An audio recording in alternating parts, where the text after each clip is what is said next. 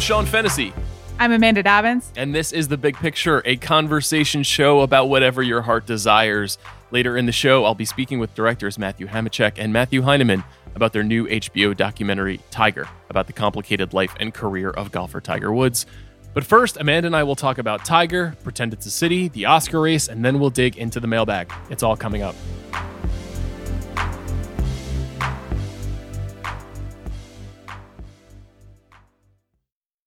Apple Card is the perfect cashback rewards credit card. Earn up to three percent daily cash back on every purchase, every day. Then grow it at four point five zero percent annual percentage yield when you open a savings account with Apple Card. Visit apple.co slash card calculator to see how much you can earn. Apple Card subject to credit approval. Savings available to Apple Card owners, subject to eligibility. Savings accounts provided by Goldman Sachs Bank U S A, member F D I C. Terms apply. This episode is supported by H and R Block. Working moms have way too many to-dos. Switch to H and R Block and have an expert do your taxes for you. Block guarantees one hundred percent accuracy and your max refund or your money back. And with their no surprise guarantee, you'll always know the price of your tax prep before you begin. You can even meet with a tax pro in a Block office or online from home. So take a breath, moms. This tax season, it's better with Block. Make an appointment at h r block dot com. All tax situations are different. Not everyone gets a refund. Limitations apply. Description of benefits and details at h r block dot com slash guarantees. Before we get into the mailbag, a couple things over the weekend hit in the world of movies. First thing I want to talk to you about is the thing I spoke to the directors of this documentary series about, which is Tiger, Tiger Woods.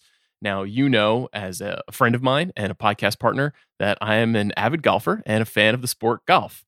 You are not a fan of the sport golf, though your partner is. And so golf is in your life, but not truly of your life. What do you know about Tiger Woods, and what were you expecting heading into this documentary? Well, in addition to being one of the greatest golfers in history, and in history, and certainly one of the best athletes of the twenty-first century, is that the correct century? Yes. Um, which I do know about because athletes at that level become pop cultural figures, and I am interested in pop culture, even if I'm not interested in my husband lecturing me about what type of iron Tiger Woods is using, which is like a personal hell that I live in on a daily basis. So I know a lot about him as like a pop culture athlete. And then obviously he has a pop cultural significance all of his own because of the events uh, that he went through in the public eye uh, at the end of the last decade. And, and really, honestly, f- for the last decade. Yeah. And so I think that this series is an interesting gambit on H B O's part. It's clearly inspired slash based on a book that came out in twenty eighteen by Jeff Benedict and Armin Katayan. And it's an attempt to make sense in real time of probably the most significant American athlete, barring LeBron James and Michael Jordan, I would say, of the last twenty-five years. Maybe Serena Williams is in that conversation. I think it's a very short list of people that for that Tiger is kind of hanging with in the last quarter century. And the film is tricky because they've only aired part one thus far. Part two airs next Sunday. And so I don't think you can necessarily spoil a film like this, but it depends on what kind of a viewer you are. If you're very engaged in the Tiger Woods story and his life, I don't think that this film necessarily will teach you a lot about the events of his life. There are not a lot of revelations. I think there are some emotional revelations. There are some, there's some, um, I guess, thematic framing that maybe you wouldn't necessarily put together if you weren't deeply entrenched in his story. The movie, especially the first half of the movie, takes great pains to portray this father and son story and to show Earl Woods, his father, as the kind of Doctor Frankenstein uh, w- at, and making Tiger Woods into this kind of Frankenstein monster, um, for better and for worse, in that he's incredibly powerful, but there's like all kinds of emotional danger in his life. Um, I do. I one thing that struck me as I rewatched part one last night, and I watched it with Eileen, it's it's a, there's a lot of golf highlights in the first half, and there's there's there's not there's not a lot of scandal. There's not a lot of there is some psychology, and there is a lot of sort of personal background about how Tiger grew up and who he became. But because he has this sort of monochromatic, monosyllabic experience in the world, where we just he never very rarely showed himself to us. Basically, what you get is like ninety minutes of an extraordinary highlight reel dovetailing with this story of a father and a son and what they mean to each other. And I think if you're a casual observer, my my instinct was, is is this going to work for people? Now, the second half is is a different can of worms, and I don't want to spoil that for people. But did in the first half, did you find yourself having a hard time entering the story? I did also watch this with my husband, the aforementioned golf maniac. And the the soundtrack to watching this was every time a golf shot would be shown, Zach would just be like, whoa. You know, it was like a little gallery of one. And he was doing it under his breath. And then I was kind of like, are you aware that this is happening? And he was like, sorry. And then he just kept doing it at like a lower volume.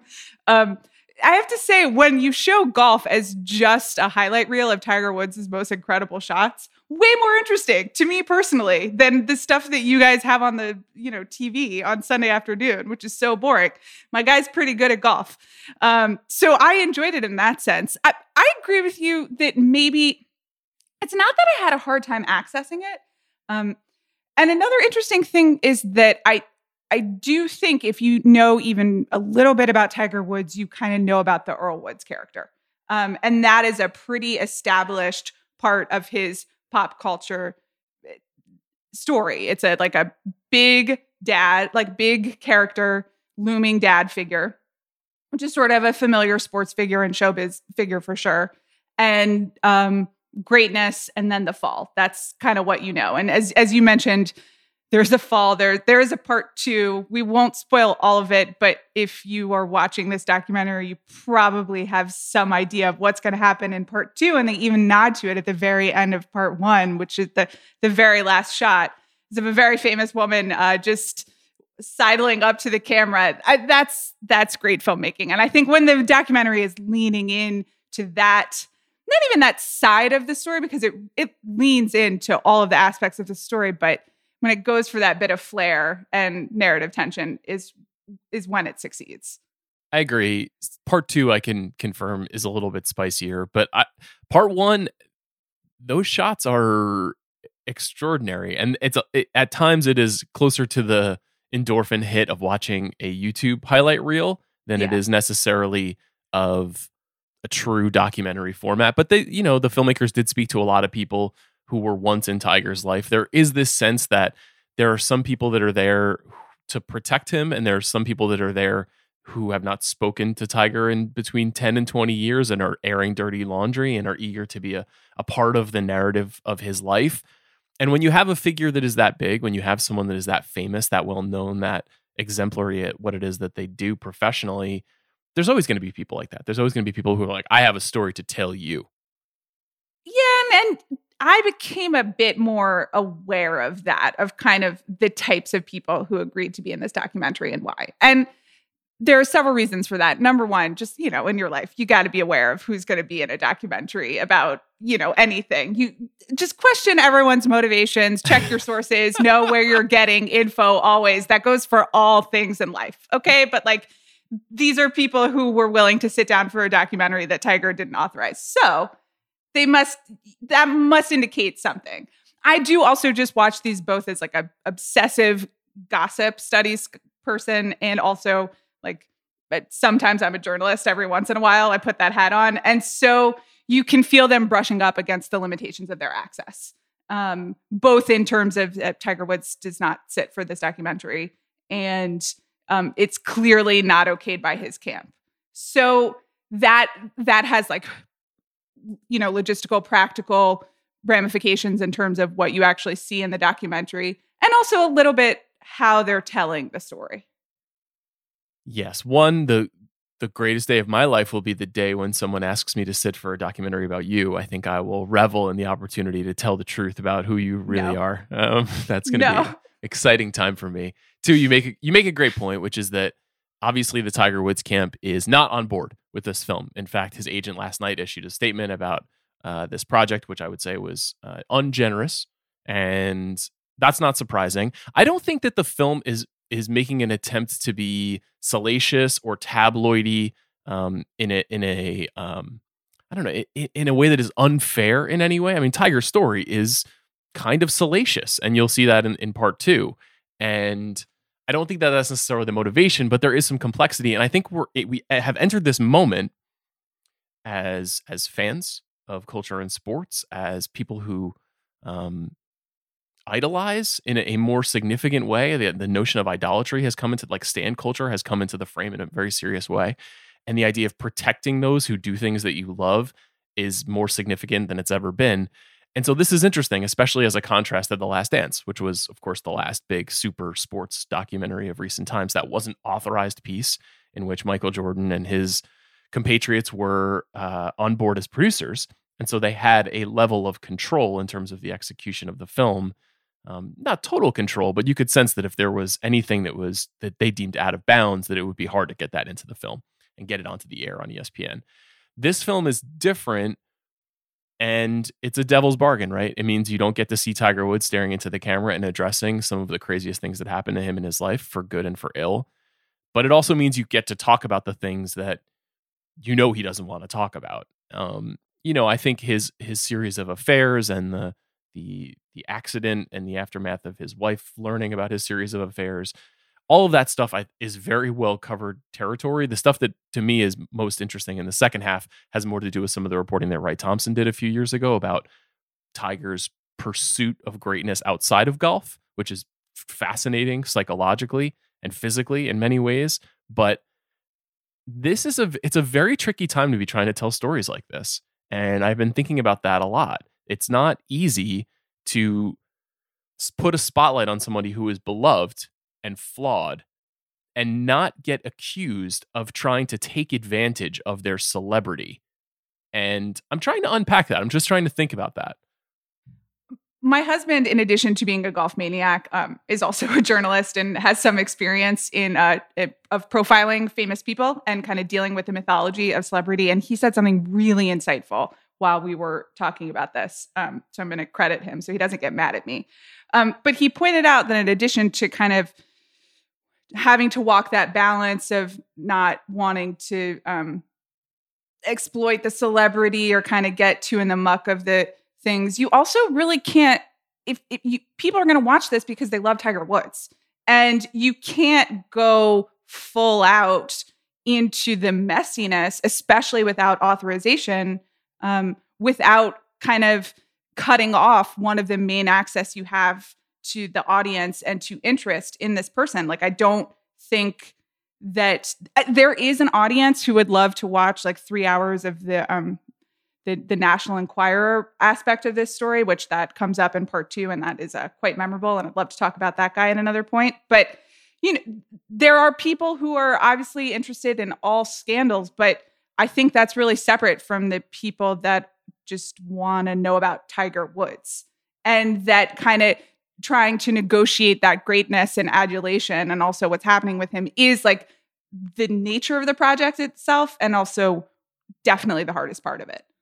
Yeah, there's a trickiness here. Like, there's a moment in the near the end of part one where someone in Tiger's life insinuates that he cut his father out of his life near the end of his life because his father had a kind of messiness that Tiger didn't want to be close to. There's an insinuation that he had girlfriends, that he he struggled with alcohol. And because of this, Tiger, who in addition to being a an extraordinary golfer, is becoming a humanitarian and a person who has an, a charity and who is a, a global brand and means a great deal of money to a series of sponsors, can't be seen as someone who is associated with that kind of behavior. I, there's, of course, a deep and sad irony to that, given everything that happens in the aftermath of it. But there's also no corroboration of that insinuation about Tiger. You know, someone says it, and when you're in a documentary format like this and not a seven hundred page book, you hear one person saying, you think, okay, I, I guess that happened. And that's a real challenge in, in documentary filmmaking. There are clues. I was really struck by a moment, I believe it's toward the end of part one, um, it's the birth of Tiger Woods' first child, and then they show some lovely like photographs of Tiger and his wife and their first child that that were published. And they're talking about his press reticence. And someone is just like, he really hated all the attention. But they do the thing where they they show the actual magazine article, and you can see some of the text. And the text that is visible in the documentary says the photos were taken five days after the birth of the child.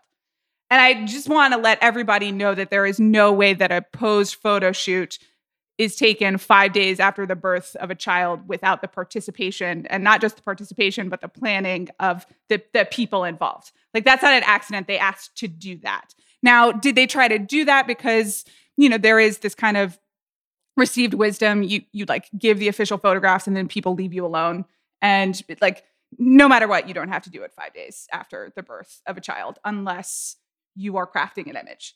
And like, it, there are moments that you do have to look for in this documentary, but it is one of those things where like three hours is a really weird length. Um, Because you get some of it, and if you're looking, you can stitch it together. But also, as you s- say, it goes by very quickly. Like only one or two people see these things, and and and if you're not looking, maybe maybe you don't catch it. Yeah, to that point, I think we have become conditioned, in part because of O J Made in America, in part because of The Last Dance, to get this soup to nuts kind of story. And while The Last Dance is ostensibly about one season in the Chicago Bulls run during Michael Jordan's reign, it's really about that whole uh, series of teams over a number of years. And O J Made in America is not just a story about um, O J Simpson and Nicole Brown Simpson and and and that that murder. It's about race in America across sixty years. It's about what fame and and and a world of high high profile athletics can do to a person, um, and what it means to a person, what it means to America. It's a ve- it's a very weighty and deep story. At three hours, I agree, is is it's a tricky length, um, and I think rolling it out over this in this format, two standalone episodes over two weekends, is is complicated. It's not because there's a part of me as a fan of golf that just wishes the film spent more time on the Tiger Slam. Just just just generally like want to see him be amazing for that one year period when there was not a soul on earth that could even come close to him in terms of the sport. I mean, we'll, we probably will never see that again, someone operating at that level. Likewise, near the end of the f- first part of the film, the the I, I believe it's a master's win. Um, maybe it's not a master's win. I can't recall which major it is that he wins after his father's death. When British he has Open. The British Open. Thank you. Um, when he has this extraordinary breakdown after he sinks that final putt on the course. I mean, I, I can't express to you how wild it was to be watching this when it was happening. Just like I can't express to you how wild it was to watch Tiger in nineteen ninety-eight. I've never seen anything like that in my life, where someone, twenty-one-year-old person, enters a sport, completely takes it over, and no one is even close to as good as him at this sport. So there's a part of me that like that loves that stuff, that wants that stuff. I love sports. I love sports docs that are just about how people are great. Yeah, I, I will say there's one throwaway quote, and it's talking about how like all, Tiger Woods and especially his mom just did not respect Phil, Mil- Phil Mickelson. And someone says, like, Phil Mickelson is the greatest naturally gifted golfer in the world. And then they just, like, keep moving or whatever. And I asked Zach about this after the fact because I, you know, you do want to know more about the sport as a way to understand the achievement. Also, not to step on our next segment, but they're um, in the, the Fran Lebowitz, Martin Scorsese docuseries that's out this weekend. It's, you know, it uses a lot of uh, archival clips, including, and there's an interview between um, Spike Lee and Fran Lebowitz. And it's about whether Michael Jordan is an artist and how we understand sports and achievement and, and as art or as like the sublime. And, I, you know, I do think those Tiger Woods moments probably are the sublime, and to be able to see them again, as Fran Lebowitz kind of points out, is really the only way that you can, like, that's the only record of them. So I... I can't believe I'm here being like, give me more golf. I've, I just, twenty twenty-one is worse than twenty twenty already. Like, we're like eleven days in. I've betrayed myself, my principles, my personal life. I will drag I, you into my vortex I every like time I can. Extremely embarrassed and ashamed of myself.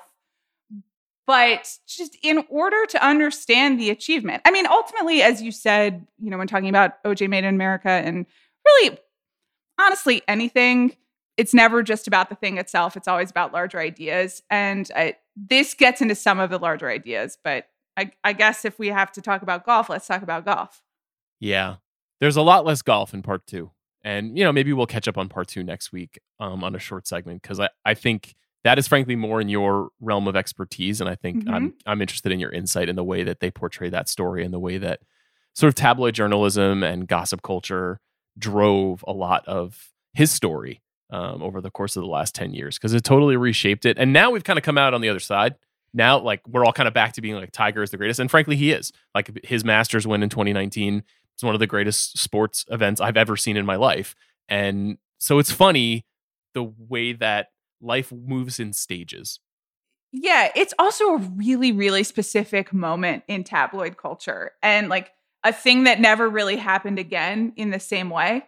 Um, and there are a lot of reasons why that are pretty fascinating that the documentary somewhat unpacks and that I would like to unpack even more. But it's it's interesting. Some some real characters in part two. Truly. So we'll talk about that next week. You mentioned Pretend It's a City, the Martin Scorsese docu-series about Fran Lebowitz. I just wanted to talk to you about it briefly here. I don't know how much of it you got a chance to see after I, I nudged you on it. Um, I inhaled it. I watched all three and a half hours over a very short period of time on Friday. And um, as I am wont to do with all Martin Scorsese projects, I want to share a couple of caveats for people who maybe are not familiar with Fran Lebowitz. She mm-hmm. is, of course, a seventy-year-old writer living in New York, a woman who has published three books, two books of essays, humorous essays in the late seventies and early eighties, and one children's book in the nineties. That, aside from her magazine journalism, is the sum total of her writerly output, though she is frequently identified as a writer. She's also frequently identified as a humorist and an observationist of culture in America and specifically New York, and this is a very much a, a docuseries about New York. Your mileage may vary on Fran Lebowitz. I, if you, if people are listening and they say, I watched this woman speak for five minutes and she is deeply not for me, I understand. I do not hold that against anybody. She is a very particular flavor, having been raised in New York with a family that is from Brooklyn and Queens. Fran Lebowitz is a very familiar figure to me. And so I have a warm place in my heart for her, and I have a warm place in my heart, obviously, for New York and for Martin Scorsese. So this show, to me, Amanda, mm-hmm. was wonderful. Was it brilliantly made? Was it was it uh, ethically and aesthetically perfect? No. It's it's actually an interesting example, I think, of a lot of what we've been discussing, where it's like, you know, this is kind of overlong and a little messy and a little bit thematically incoherent, but like, I liked it. But even aesthetically, it has real style, it and does. You know, and it and it does feel a little bit like it, it is about hanging out with Fran Lebowitz, but it is like you're in Marty's mind for a little bit, and the choices that he makes, and it's it's pretty loose. But I I enjoyed that someone else putting this together, even in its kind of slack form, would not have the same effect. I'm a huge believer of the "it's not for me" school, uh, as you well know, because like. Personal taste is personal taste. So I support everyone if it's not for you. I loved this. I It made me very homesick for New York as me well. Too.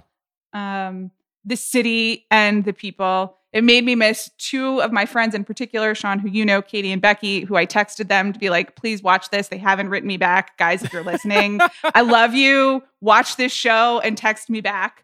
Um, but, you know, it also... It it makes you miss being around people. It's about people being in rooms, talking at each other, and sharing completely trivial, ridiculous opinions in a trivial way. There's a frivolity to it that I took as escapism, and um, I felt real nostalgia and yearning for, because we are not living in a time of frivolity at all. Major opposite. Uh, so it, uh, to me, it's a treat. I have a few episodes left. I, I would have watched them all in one sitting, but uh, my, my golf partner abandoned me. I think the last episode is the best, so I look forward to talking to you about that. I think it's a good testament to actually what a streaming service can provide, which is the, the sort of the beneficence to great artists on projects that they otherwise would not be able to make. I, I don't really know. ten years ago, I have a hard time understanding how this show in this form could happen. There was a Martin Scorsese documentary about Fran Lebowitz in twenty ten called Public Speaking that aired on H B O. That was a lot more formalist than this. This features um, interviews with Scorsese and Ted Griffin, who is a producer, in a bar setting. It features conversations between Scorsese and Lebowitz on stage during an event. It features some of Lebowitz's speaking events. It features archival material of her in conversation with Toni Morrison. It also features these four or five kind of talk show format back and forths in which famous people like Alec Baldwin, Spike Lee, Olivia Wilde interview Fran Lebowitz. It's really, it features these odd segments in which she's walking through the city that are beautifully shot by Ellen Kurris. It's really kind of a, a hodgepodge. It's an omnibus kind of a T V show. And I, I don't think anybody else could have made it or could have gotten away with making it in this fashion, but I'm I'm really glad it exists. The other thing I just wanted to say is, here's what it reminded me of. When we were getting ready to start The Ringer in twenty fifteen, my whole thing, in addition to feeling like there was a there was some white space that needed to be filled for the kind of content that we wanted to do, my general feeling about work over the last ten years is I would like to support and show the world how clever, entertaining, smart, and and useful my friends are. That is, I still believe that. I was like, there there should be a platform for these people that I think are great. I always use Chris Ryan as the example. Obviously, Chris, one of the greatest of all time. For the last twenty years, everybody who has been friends with Chris is like, why is Chris Ryan not incredibly famous? Chris mm-hmm. Ryan now is achieving a, a, a level of fame. I don't want to get too too out of control here, but more people know who Chris is than they did ten years ago. And I can feel in Scorsese the same urges with Fran Lebowitz, where he's just like, my friend is so cool and funny. Everybody needs to know about my friend. Now, a lot of times when you do this, people find out, oh, actually, I don't like your friend, and I wish you would stop throwing your friend in my face. But for me, I I, I, th- I thought this was like such a generous and and cool way of supporting someone he loves. There's real affection in it, and you can feel it, and you can feel like maybe you don't share the affection for Fran Lebowitz, but I, I do think you could feel the affection just like in the room as this is being made. And if not, that's cool. There's so much else on the internet for you. Absolutely. There's just like, there's so many other things, and like you go watch those and I'll watch this, and we can just like be nice to each other and not really have to fight about it. I think people will know within five minutes whether this show is for yeah. them or not. So if it's for you, that's wonderful. I highly recommend it. Amanda, let's do a quick Oscars update. I mm-hmm. think n- next week we will begin f- a formal return to the Oscars show format, where we okay. will look at races. We will do uh, stock up, stock down. Maybe Hark will make a return. We'll get some takes going. We're getting close to that moment when a, a lot of this stuff is happening. This feels like what November was last year right now, which is to say we've seen a lot. We haven't seen everything, or the world hasn't seen everything. The narratives are calcifying. Soon they will be broken apart again. Mm-hmm. We're, I think we're about a month away, less than a month away from Golden Globe nominations. Um, more than a month? No, I was just going to say there's still, the the dates are moving around. And I do think we're going to have to, you, you, Sean Fennessy, just like need to emotionally accept that some more dates might move. It's just, it might happen.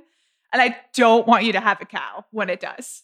Yeah, I won't have a cow, but you're right. You're right. Uh, the Grammys moving at, off of the last week of January obviously indicates that a lot of stuff is up in the air. But some of the um, the critics' bodies are continuing to give awards out. The National Society of Film Critics gave their awards out over the weekend. I'll go through those very quickly. Nomadland, unsurprisingly, named Best Picture. I think it's fairly clear that Nomadland is the frontrunner in the best Oscar, in the Best Picture race right now. Uh, Best Director, Chloe Zhao, of course, for Nomadland. Best Actor, Delroy Lindo to Five Bloods. Best Actress, Frances McDormand for Nomadland. Best Supporting Actor, Paul Rocky for Sound of Metal. And Best Supporting Actress, Maria Bakalova for Borat's subsequent movie film. That certainly feels like a collection of people who could all win at the Oscars, which is interesting. I don't know what the correlation is historically with the National Society, but um, I wouldn't say that those are down the middle picks per se. And, you know, swap a Maria Bakalova for an Amanda Seyfried, or, you know, a Delroy Lindo for a Chadwick Boseman here and there. But it seems like a pretty close approximation of where things are going. What do you what do you think? I certainly agree on Nomadland. I, I did a brief historical look back, and the National Society of Film Critics tends to be like, what's the film version of left of center? Um, because that's kind of what they they they, they have picked some Best Picture winners um, in recent memory. Parasite, you've heard of it, um, Moonlight, and Spotlight. So, but, you know, in two thousand eighteen, they they, they picked The Writer, speaking of Chloe Zhao, and wow. two thousand seventeen was Lady Bird, uh, two thousand fourteen was Goodbye to Language, two thousand thirteen was Inside Llewyn Davis, two thousand twelve was Amour. So you can kind of, like, it, it's a little bit, it's it's it's when when the Academy comes to, like, the cool kids is, is uh when it happens. And is this a year when the Academy is going to come to the cool kids? I, I still have no sense of it. Well, we're going to find out, because there are a few movies, and by a few, I mean twelve, thirteen. There are thirteen more movies that most people have not seen that I think are going to be meaningful to the Oscar conversation. I get asked this on Twitter all the time, but like, where can I see these movies? What is this movie? Um, I think for a, what we're trying to do is a general interest movie podcast with a, that has a focus on award season for three to four months out of the year. Mm-hmm. Um, this has been more confusing than ever. It's really difficult to tell what's going on. So just in an, in an attempt to give people a little bit of a playbook for what the next two plus months look like in the movie world, here's what's coming. On Friday on Amazon, you can watch One Night in Miami. This is Regina King's new film about one night in nineteen sixty-four that features essentially one long conversation among four friends: Muhammad Ali, Sam Cooke, Jim Brown, and Malcolm X. Interesting film. We'll talk about it a lot here on The Big Picture. Promising Young Woman. I had writer-director Emerald Fennell and Carey Mulligan on this show a couple of weeks ago. That interview went up. A lot of people were like, cool, how do I see this movie? The movie's been in theaters for a few weeks, but most people cannot go to movie theaters. You will be able to see it in your home, I believe this Friday. If not this Friday, early next week on V O D. You'll be able to rent it. Other movies, The Little Things. I don't actually think this is going to compete for an Oscar, but I hope that it does. This is the Denzel Washington movie we talked about last week. That'll be on H B O Max on January twenty-ninth. Supernova is a small drama, I think from Bleecker Street, starring Colin Firth and Stanley Tucci as two lovers. Nice movie. I watched it a couple of weeks ago. Um, I think the big noisy movie from this weekend was Malcolm and Marie, which I got a chance to see, which is a new Netflix movie coming out in February starring Zendaya and John David Washington. I think this was near the top of your list of most anticipated movies. Yeah. Um, this is definitely what nineteen seventeen was to the Oscar race last year, the kind of late entrant that's like, oh, okay, this is competing in every category and is going to be really noisy and has a, a ready-made narrative, et cetera, et cetera. Okay, just to be clear, though, it's nineteen seventeen only in kind of Oscar narrative and not in like, you know, one take reply guy nightmare narrative. Um, well, it, t- it turns out Malcolm and Marie is about World War One, which was a okay. twist when I when I got a look at it. I was surprised to find that. No, no, just insofar as like no one had really seen the movie until very late in the game. Yeah. And then as soon as everybody saw it, they were like, oh, this is kind of the movie that was missing from this conversation. Mm-hmm. Whether people like it or not, I think it will be very divisive. It's a movie that takes aim at uh, the movie industry and particularly journalists who cover the movie industry. And there is a long history of movies that do that, that um, rankle in the critical sphere. So I'll be curious to see what the reaction to it is. Uh, undoubtedly amazing performances from from Washington and Zendaya. I, you know, I, I look forward to talking with you about it on the show. It's a it's a very compelling movie and beautifully shot, and it has a lot of big ideas. Is it a little overwritten? It might be a little overwritten, but mm. we shall yeah. see. Uh, then Judas and the Black Messiah, February twelfth. That's on H B O Max. I'm very excited to talk about that movie as well. I think that Malcolm and Marie and Judas and the Black Messiah are probably the two big, this kind of showed up late to the party and are going to change the constitution of the nominations, but we shall see there. Um, we should just specify showed up late to the critical party because you're about to list two movies that you and I saw a year ago and six months ago, respectively, that are major parts of the awards uh, circuit and that most people just have had no chance to see. That's right. I, I think I'm talking from a from a I'm wearing my pundit's hat right now. I know, but we're also trying to provide a service to all the people who are like, I just want to watch a movie. And guys, just so you know, it's as confusing for us as it is for you. Like, it don't, you're not alone. We're all doing our best, and we're gonna we're gonna try to help you find the movies. A lot of it is unfolding in real time. Um, we learned la- late last year that Land, Robin Wright's directorial debut, in which she also stars, is going to appear in theaters on February twelfth. It's also going to be premiering at Sundance. We'll talk about Sundance a little later in this episode. Um, Minari, which has come up probably twenty times in the last year on this show, but that most people have still not seen, comes to theaters on February twelfth. Likewise, Nomadland, which Oscar frontrunner, comes to movie theaters on February nineteenth. Then there's The Mauritanian, which is Kevin MacDonald's story of a, a man imprisoned in Guantanamo Bay and awaiting trial for many years. Uh, that has an absolutely incredible performance from Tahar Rahim that I would I would recommend to people. I think is the movie is okay. There are a couple of really good performances in it, and I think he has a chance to be nominated. Cherry hits movie theaters on February twenty-sixth, and then on Apple T V Plus on March twelfth. This is the Russo brothers' adaptation of the Nico Walker autofiction novel. We will talk about that on this show. The Father, a movie I saw almost a year ago, starring Anthony Hopkins at Sundance, that everyone is quite sure will be a Best Actor nomination for Anthony Hopkins. Anybody who doesn't like Anthony Hopkins is probably blind and and and just doesn't understand acting. But um, I I didn't love the father. I feel like I'm on an island here with the father. A lot of a lot of people seem to really like it. Have you had a chance to see this one yet? I I have not, because I missed it at Sundance a year ago. And so now, also, I believe it's Sony Pictures Classic. Is that correct? It is. Yeah, they make it very hard to see movies. They were also the wife. Oh, wow. Oh, no, that's brutal. Um, and then last but not least, this is the only, this is the last movie I have not seen. Um, it's called The United States versus Billie Holiday. This is Lee Daniels' new film, which was recently reportedly acquired by Hulu from Paramount, and will be showing up maybe probably on February twenty-sixth on Hulu. Stars Andra Day as Billie Holiday. So thirteen movies that people have to catch up with to get invested in the Oscar race. Um, before we, we get into the time again, well, the Oscars still aren't until the end of April. So it's, it's okay. I think this is probably good pacing. Everyone pace yourselves. Uh, I, that was going to be my question for you was, does this essentially leave enough time for regular people, people who are not obsessed with this stuff, to get interested in watching the Oscars? Because there is some real concern that the Oscars are in a perilous state, uh, not just in the last year or five years or ten years, but this ongoing cycle of award show viewership plummeting, and also the, the complexity of the movie industry shrinking, and not to mention covid nineteen being a worldwide pandemic that has crippled this industry. Do you think that basically predominantly streaming films being at the center of an award show is going to draw people, or is turn people away? Like, what do you, what do you think is going to be the reaction there? I don't think streaming is the issue. I mean, we did just do a, a whole segment about how to see movies, because people can't, most people cannot go to a movie theater in the United States right now. And so they're just trying to figure out which streaming service to watch the movie on. Like, people are actually willing to watch things in their home, really at unprecedented rates. So I, I kind of, just because of the pandemic, I think streaming versus not, it just is not really the issue. I think the types of movies will be interesting. I, I really thought Nomadland was an accomplishment.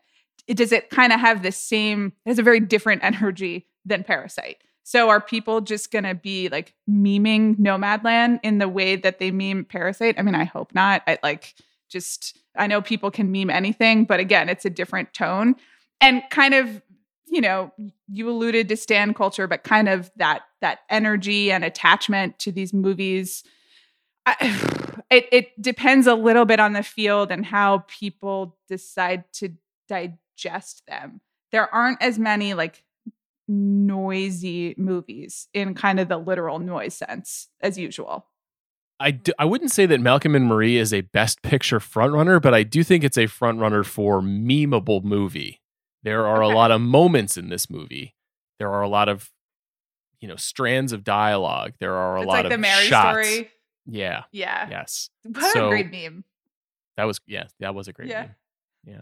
Um, I mean, that meme is like this podcast in a lot of ways. It's just like me, you saying something unforgivable and me punching a wall. Um, so, yeah, I guess, I mean, we'll see. We'll see. I'm I'm ready to start talking about it in a real way. I basically just started talking about it in a real way on this podcast. So I, I'm ready for it to be Oscar time. And I, I don't think we're probably not going to devote as much time to it as we normally do, though. I, I just don't think there is as much interest in it. And I don't think that there is... there are as many compelling narratives, because the narratives are hard to tell uh, because you don't know how many people have seen this stuff. Right. And the way that the campaigns are going to be run is extremely different. Um, I've been checking up on the Instagram of Josh O'Connor, um, who plays Prince Charles in The Crown, just, you know, normal Instagram stuff. And he has been participating in a lot of, and like really um, being the mediator for a lot of awards Q and A's, which are just like a Zoom call. And I'll watch this guy do almost anything, but I have not been watching a lot of Zoom calls for panels for people to vote for like SAG Awards or BAFTAs or whatever. So I think that'll be really interesting, of even how within the guild people try to like get the word out and get people behind their movies. It's going to be very different. It is going to be very different. Speaking of different, let's go to some different kinds of questions in the mailbag. Okay. Wags, you want to read us some of these questions? Yes, I'm here. I'm I'm happy to be back. Last week I was um, completing the Francisco Lindor trade, so you're welcome. Thank you for all your work, Bobby. We appreciate you in Mets land. Took a week off the big picture to um, make every Mets fan's life amazing. Uh, the first question comes from Ross. It is, if you could correct one Oscar win in history, in other words, provide an Oscar to a nominee that actually lost instead of the winner, what would it be and why? I think there are too many, too many potentially good responses to this question. I made a list of all like the really obvious ones, kind of just like the generally understood. If you're a big picture listener, then you agree that this is how Oscar history should have gone. Can I read them to you? Please do. They're all in the best picture category. And I definitely, these are the most obvious. I think we're all agreed that more often than not, the Academy is wrong. Okay. That's like the animating force of this podcast. Okay. But the off the top of my head, most obvious ones obviously should have been Social Network over King's Speech. That's just disgrace. The other just like ultimate disgrace. Uh, Do the Right Thing, which was not nominated, over Driving Miss Daisy. Goodfellas over Dances with Wolves. Pulp Fiction over For- Forrest Gump. Brokeback Mountain over Crash. Gonna, gonna, gonna put Moneyball over The Artist here. That's not nice. Traditionally, you know, Moneyball isn't normally attached to it, but I'm attaching it today. I support you. Thank you. Um, three options over The Shape of Water, Get Out, Lady Bird, or Phantom Thread. Take your pick. Uh, and then more recently, Roma or A Star Is Born over Green Book. So there you go. A, a, like a recent history of obvious ones, but I picked a personal one as well. I think those are all great picks. I'll add one more historical entrant into the best picture race, which I think could be considered a bit controversial. Mm-hmm. In nineteen seventy-seven, Rocky won best picture. It mm-hmm. won over All the President's Men, Network, which has been at times in my life my favorite movie ever, and Taxi Driver. Mm-hmm. Um, I love Rocky. I'm I'm not I'm I'm I'm alive. I have blood flowing through my body. Uh, I I feel so. I love Rocky. It's an impossible to not love Rocky, and right. Rocky is not a better film than any of the three films I just named, in my opinion. Which do you pick, though? I agree with you, but which do you pick? Well, I think All the President's Men, oddly, has be- become the movie that is the most um, beloved, valorized, praised over that time, um, in part because of its, you know, its un- its unexpiring nature. The fact mm-hmm. that we can kind of consistently look back, and part of that is due to the most recent presidential administration and misdeeds done during that time. Um, mm-hmm. Net- Network is, is my favorite of those three. I would have preferred Network. I think Network was like the most fascinating and daring movie in the bunch, and Taxi Driver yeah. is pretty pretty daring, but Network is an extravagant experiment and a collision of people at the absolute height of their powers all working together. So that would have been my pick. I agree with that. I think Network is like the greatest, and All the President's Men is my favorite, and Taxi Driver is probably like the most daring. If you anyway, I I agree with that. I'm I'm gonna, I'm going for easy listening over here, and I would have picked Working Girl over Rain Man. Justice for Working Girl. So funny you bring that up. I I just rewatched Rain Man the other day. It's pretty good. It's it's, it, it's definitely good. It's it's I'm, weird to think of it cool. as like the biggest movie of the year. That movie made like three hundred million dollars, and that was a totally different time in movies when Rain Man could be the number one box office hit. Um, it's it's not better than Working Girl, though. I agree. Thank you. Um. The one other response, I think we could have just changed the arc of history if we had given Pacino Best Actor for Godfather two in nineteen seventy-five instead of Art Carney for Harry and Tonto. That, I think, could have changed the tradition of waiting twenty years too late to give great actors their Oscars when they deserved it. And we continue on this path. There's, there's going to be a movement for Glenn Close to win an Oscar for Hillbilly Elegy. We need this to stop. We need to reward the actors in their time for their great performances. That's this is very important to me. I don't know why it's important, but it is important. I agree with you with respect to Oscar history. How would it have changed Al Pacino history, and would it have been for the better or for the worse? Because would Chris would Chris still be yelling Al Pacino impressions on every exactly. single podcast? That's that sort he's of on? The thing. It's like, do you have like the absurd rest of Al Pacino's career, the major highs and like the ridiculous lows, without this, you know, thing hanging over him? Oh, what an interesting question. I really don't know how he would have responded to that. I mean, he had a wild nineteen eighties. It seemed like a lot of personal turmoil, and he kind of vanished for a few years there. So if he had won, would it have made him move away from movies and, and lean into the theater, which is what, what he really loves? Would it have made him more experimental in the kinds of films he made? Would it have made him more interested in just making money the way he has seemed to have been for the last twenty years? I don't know. I, I honestly don't know. I just know that his performance in The Godfather Part Two is arguably the greatest performance in the history of movies. And so it, you'd think that the man should have won a statuette for it. Nevertheless, he did not. Uh, what's our next question, Bobby? Next question comes from Dustin. What is the best half movie? Some movies crackle at the start and fizzle out. Some movies slog through a beginning and come to an explosive finish. What is the best fifty percent of a movie? This is a really tough one. You have an answer? This is this is such a good question, and we added it in, added it in at the last minute. And there's something like on the tip of my tongue. Like I know there's a movie that's just like the first hour. I can like I can hear Zach saying it, but I can't think of what it is right now. Do you have an answer? Maybe it'll jog my memory. Yeah, and some people, some purists will will shout me down on this, but uh, Full Metal Jacket is probably the most often cited version of this, where the first hour, which captures um, boot camp in full, and the the sort of the drill sergeant Arlie Ermey character just grinding these characters to dust and kind of like psychologically breaking them down before they um, head out to Vietnam, um, is is frequently cited as like one of the great first halves of a movie, and the second half of the film is very good.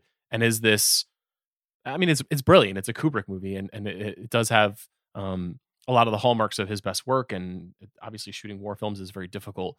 But that first hour is funny, terrifying, emotionally wrenching.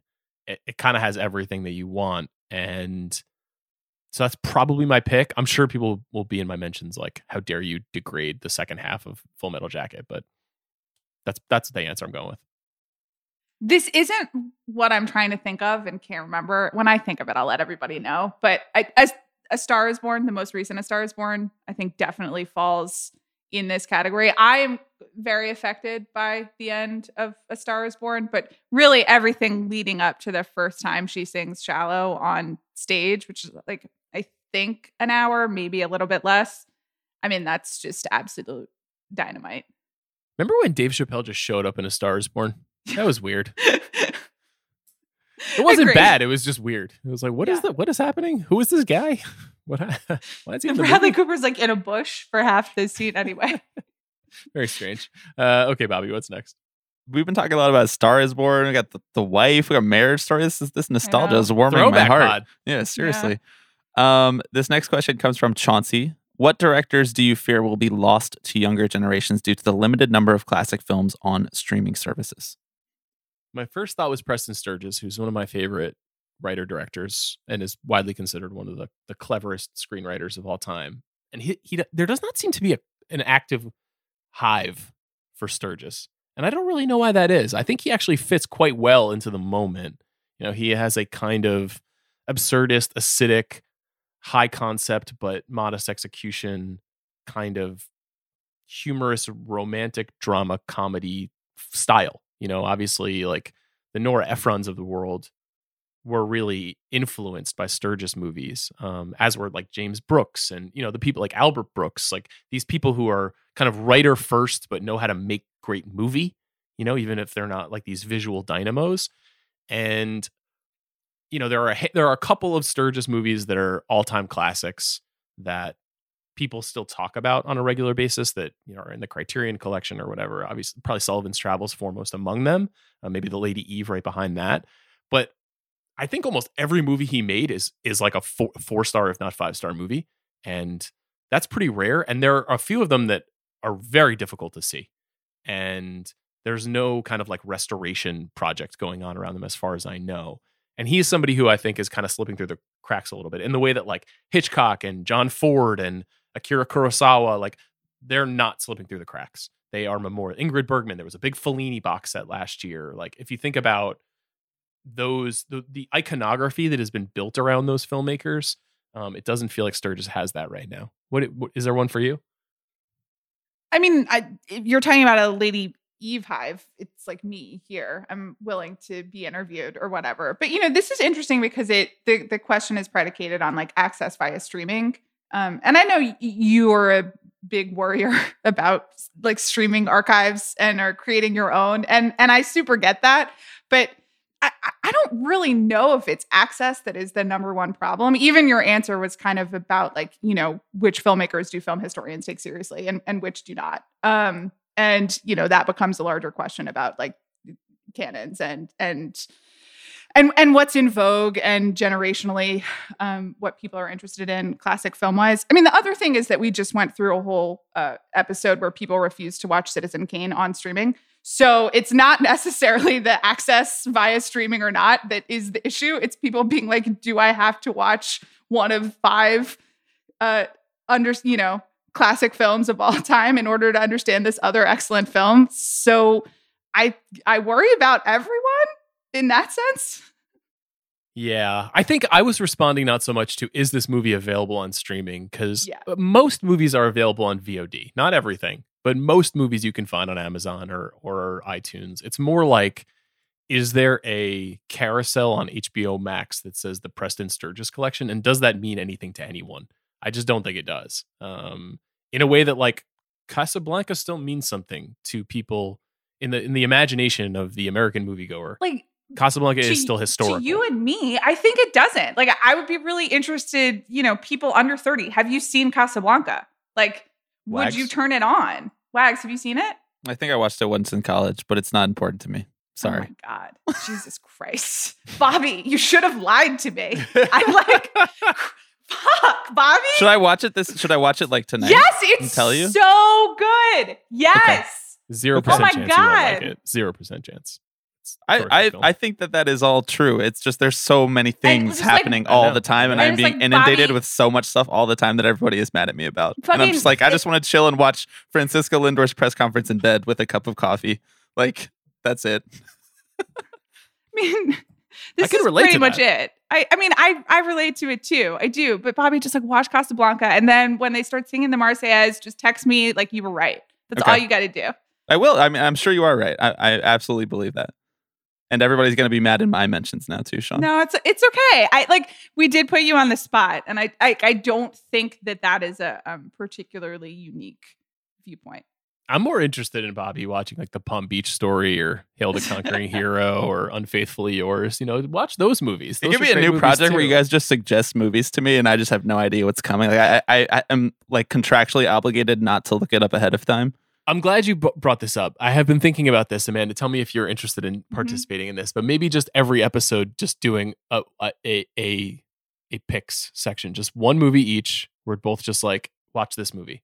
It doesn't matter what year it is. Doesn't matter who made it. Doesn't matter what streaming service it's on. We'll just be like, I have ninety seconds clear out. Here's why you need to watch this. Do you think people would care about that?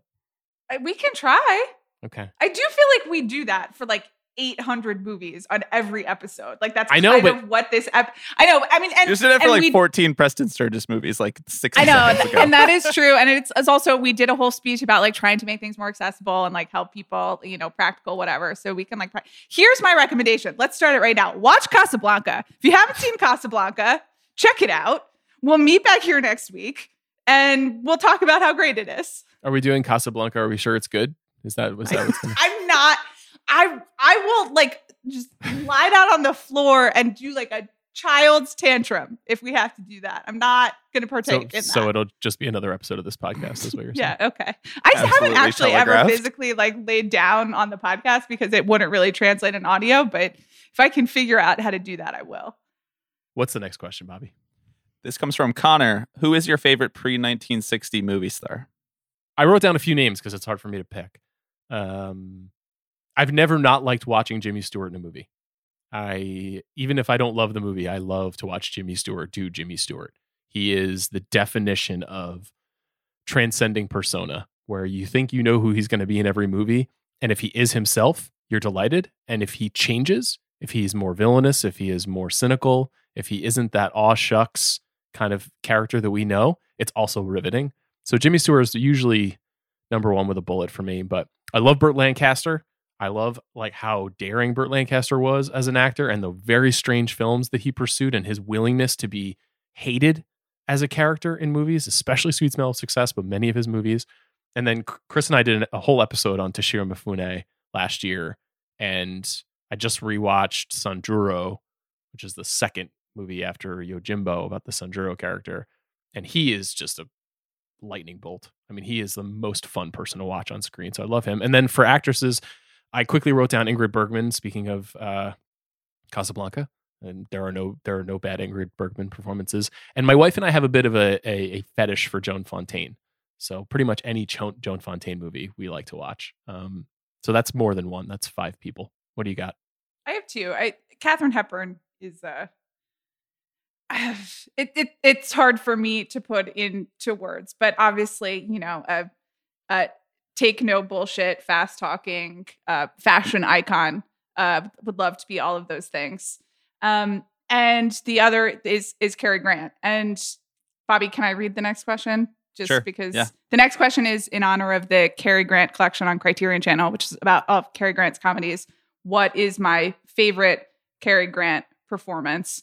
Um, so speaking of Katharine Hepburn and Cary Grant, I rewatched Bring It Up Baby last week because it's on Criterion.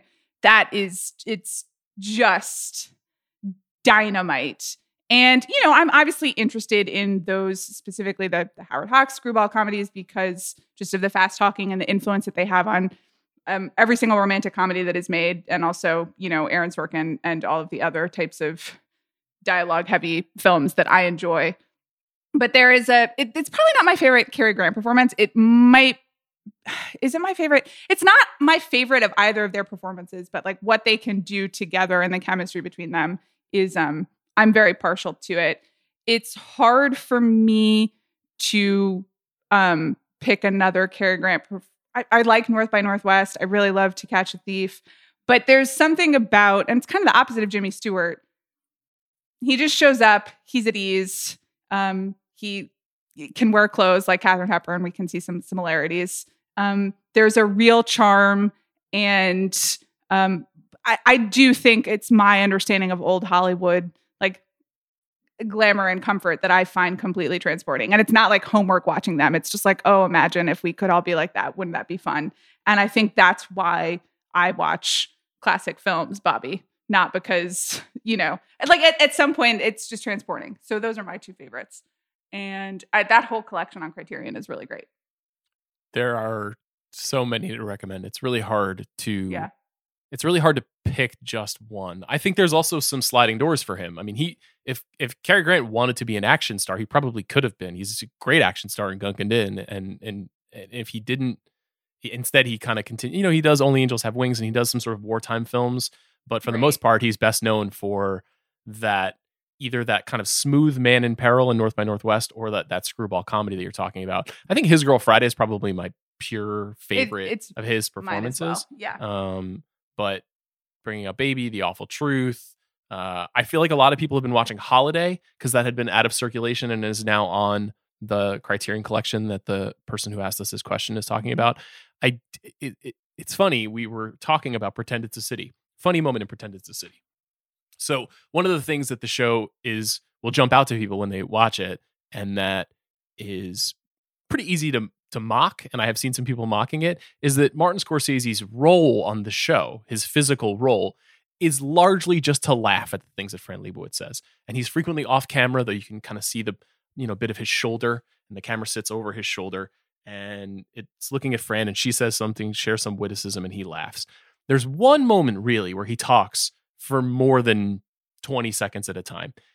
And they're kind of setting up to shoot for the day. And you can see that they're just kind of having one of those conversations that you have before you start recording, much like the three of us did before we started recording this podcast. And Fran Lebowitz says, you know, I watched uh, Penny Arcade the other night, uh, the, the Cary Grant movie. And Scorsese goes into Scorsese mode. And he says, Penny Serenade, you mean? Penny Serenade. Yes, of course. Uh, George Stevens. And then he starts talking about Cary Grant. And he says something that I have to fact check, which is that he says at that moment in his career in Penny Serenade, he was trying to break out of the Cary Grant persona and do films that were not just that traditional Holiday, Bringing Up Baby, His Girl Friday, screwball comedy thing. And he says he made a movie in nineteen forty-five called None But the Lonely Heart that was his sole Academy Award nomination for Best Actor, which is not true. Martin Scorsese, who knows more, who has forgotten more about movies than I'll ever know, uh, did not note that he actually was also nominated for Penny Serenade.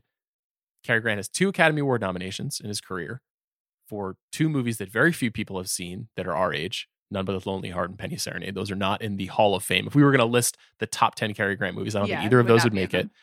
And those are the two films he was nominated for, and he never won an Oscar. So once again, what what are the Oscars doing? Why are we not so? And, and I'm sorry to fact check Martin Scorsese, but I had to. Do I was. That. I just. I just want to say, very un-Cary Grant energy. Um, but just like an amazing thing that you just did to, you know, interrupt just a, an appreciation of a very debonair, handsome movie star to be like, let me fact check Martin Scorsese on this weird Netflix thing. It just, that is what happened. I have a poisoned brain. And when mm-hmm. a person says a fact about a movie that I know to be not correct, even if it is perhaps the greatest living filmmaker, I just have to note that. Okay, but it was a fact about the Academy Awards, which don't matter, even though we spend most of our waking hours talking about them. Good point. Okay. Uh, what's what's next, Bobby? Next question comes from uh, Broom Kid, which is probably what I'm going to change my Twitter name to when the Mets sweep the Yankees in the World Series this year. If you could interview any dead director for a couple hours, who would it be? Easy, Kubrick. Mine's Nora Ephron. Okay, on brand. I don't even think we yeah. need to explore okay. and explain that. Yeah. A real statement of purpose there. Uh, Hannah asks, what are your spouse's favorite movies, and when can we get a spouse's episode of The Big Pick? Let's do the second part first. Um, my wife says, Eileen, mm-hmm. who is a very mm-hmm. special person, that she will never appear on this podcast and that she has no intention of appearing on this podcast. And so this this question is null and void. I, Eileen is the holdout. Eileen is also the person that you absolutely just want to get on this podcast because wild stuff will start happening. Eileen is like a Eileen is a lovely, respectful, and like not obnoxious person, and then suddenly when the floor is hers, just amazing magical sentences appear. So we got to keep working. I'm I'll work on it as well. Um, but it is Eileen who is holding out. Her favorite movie, though, I tell you what, I did not check in with her on this beforehand, and okay. so uh, this will be a real test on if she's listening to the show. But at times, it has definitely been Dial M for Murder, which I think I even mentioned when we did right. the Hitchcock episode. Um, and if not Dial M for Murder, certainly The Thin Man um, has been there in the past. And also, we just had a very, very, very long conversation about A Muppet Christmas Carol recently after, after watching it. Um, and I, she has like an unhealthy addiction to A Muppet Christmas Carol. So that's probably a solid top three for her. What was the, what's Heat Miser and Snow Miser? Um, that's different. That that's a Bass Rankin animated okay. uh, stop motion animation. Uh, I guess it's a movie um, that that airs just, every Christmas. It was not a thing that I had ever seen, and and then just like at one night at dinner, Eileen just started yelling like "Heat Miser" at me, and I was just like, I don't know what's happening, and it wasn't like there was any contextual information. She just kept being like "Heat Miser, Heat Miser," and then we did actually watch it, and it was pretty cute. Um. So I did ask Zach what his favorite movie was, and then things got very interesting in my home. so, so I'll just put in some context. Um, well, two things. The first being that, and I've mentioned this before, that Zach, you know, has some um, objections about his recurring portrayal on this podcast, um, which at this point is just like me slandering him on a twice weekly basis. And then I come into the room and I'm just like, hey, just so you know, I said this about you again. And he's just like, damn it. Um, you keep saying so, that that's going to stop, by the way, too. And like the more that you say that it's going to stop, the more it happens. Right. Bobby, thank you so much for pointing that out. And he should know my psychology. But also because of that, this morning, I, I decided to ask him because I know that he has some complaints about his like public big picture image. So um, I was upstairs. So I like just like texted him from upstairs at eight in the morning being like, hey, what's your favorite movie? Which is like a normal Monday morning text message to get from your wife who's in the same house. And at first he just wrote back and was like, what's wrong with you? And so then I explained and I was like, I'll probably just do some disrespectful guessing anyway, but if you'd like to have your answer on the record, you should feel free to let me know what your favorite movie is. And then he just refused to answer. It was like, please tell your listeners that I'm a private citizen And also, you know, there's, and then just went on. And then I made him, and he's like, also, you should know this. I asked him what my favorite movie was. He sent a list of answers that were completely wrong. And then we got into a fight. So in conclusion, I don't totally know what his favorite movie is. Um, I like, Sean, what would you say? Uh, boy. I don't he know. Really, he doesn't rewatch movies like we do. Um, you know, it, like if Goodfellas is on, he'll put it on. I think he has kind of your seventies and eighties like boy film tastes. Well, Goodfellas re- was released in nineteen ninety, so how dare you? Well, I know. Okay, but that. You know what I mean. Um, uh, Zach and I have watched Goodfellas together in his parents' home. I remember it very vividly. Okay. I was, I also, was, they don't really watch a lot of movies, so you really have to try to watch a film. There was some the, sort of back room household. situation. You know, like, yeah, when yeah, you come yeah. into my house, yeah. there's a gigantic fucking television right in the first room you walk into. It's like, look, here's the deal. In this house, we watch stuff. This is very important. There are a lot of books. You know, there's some knickknacks, some doodads, some furniture, but it's like we're watching stuff. We're either watching movies or we're watching sports in my house. Hence me working at the Ringer. And in in Zach's parents' house, I don't want to give away too much. That's not the case. You walk in, it's beautiful no. home, but it's you not. They're, they're not foregrounding the D V D collection. Over Thanksgiving, yes. No, there isn't a D V D collection. Like you're allowed to watch sports, I think, when it's like the Eagles or the Sixers. And I don't. I've watched one complete movie with Zach's parents. It was The Imitation Game. And it was like at the end, like that's it. That's all. I love Zach's parents so much. They're so, they're so lovely, and they're just not into watching movies. And I remember it was like at the end of Thanksgiving, and we were all talked out, and we finally got to watch like The Imitation Game. And I think, and Zach's dad was really into it, and Zach's mom didn't like it very much, and was like, "Can we go do something else now?" Um, so he doesn't watch a lot of movies, I guess. What I don't know. We watched a lot of old movies together, especially like when we were dating. Like I vividly remember watching The Philadelphia Story together pretty early, and that was cute. I also remember a failed project to try to watch Reds together, and we just never made it to the end. Um, so I've never seen the end of Reds. Don't tell me what happens. Um, recently, when John we, Reed dies, I'm very sorry yeah, okay. to say.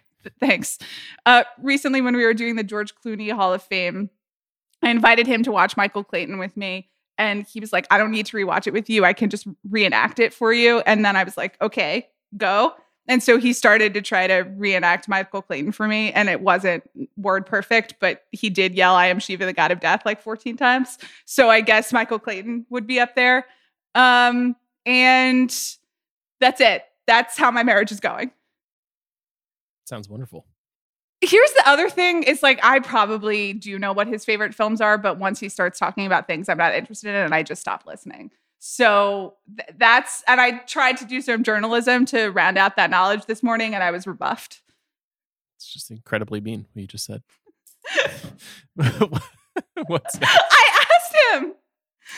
Um, he was like, next- your favorite movie is Pretty Woman. I was like, when have I ever talked to you about Pretty Woman in my entire life? That's not even my top fifty rom-coms. Like, what are we doing here? This podcast is not a surrogate for your disagreements with your spouse. Okay. I have to just, I have to mark that territory here. You guys, you tried to relitigate a fight I am not a part of, nor is Bobby. It was part of the question. This is the opposite of save it for the pod. This is this is save it for the house. Save it for home.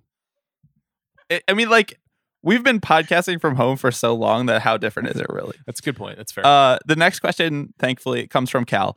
While some releases have enticed me to pay for V O D, most of the conversation around movies this year seems to have been streamer flicks. Were there hit V O D releases this year, or is this just an indicator that streaming is the future and the future of monoculture programming? I mean, a definitive yes to indicator that streaming is the future and the future of monoculture programming insofar as it exists.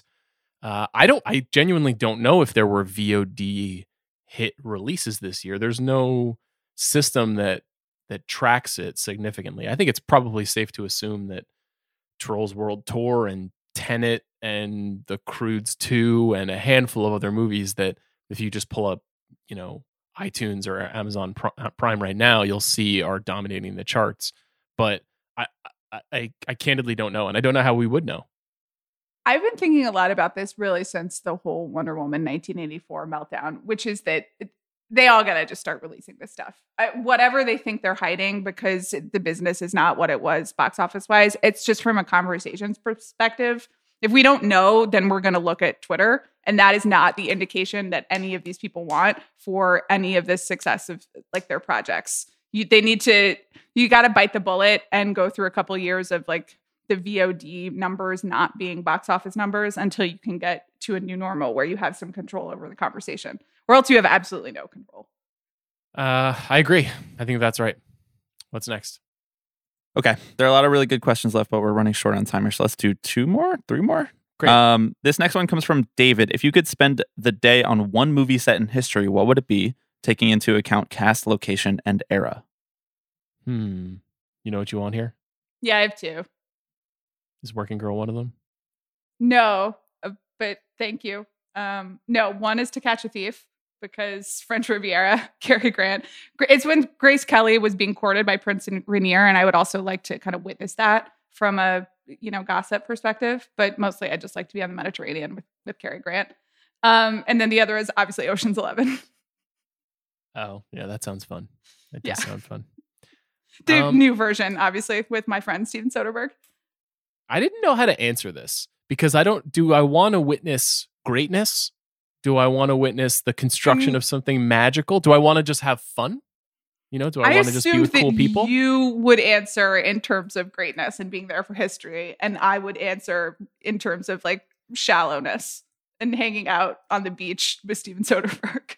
So I've already given a Kubrick-centric, I've given two Kubrick-centric responses in this mailbag, which is perhaps a bit revealing, but I do think Eyes Wide Shut would have been an interesting one to be on the set for. Yeah, I think, that's I a think, good answer. And that, that would be a long journey. That was a very long shoot, but there is a lot untold about what happened there. And obviously, you've got one of the greatest filmmakers of all time, two of our favorite stars in the midst of a marriage and a film about the potential dissolution of a marriage, um, a psychological portrait, also just some of the wildest scenes ever shot in the history of movies occur in that film. So that would be uh, interesting to observe.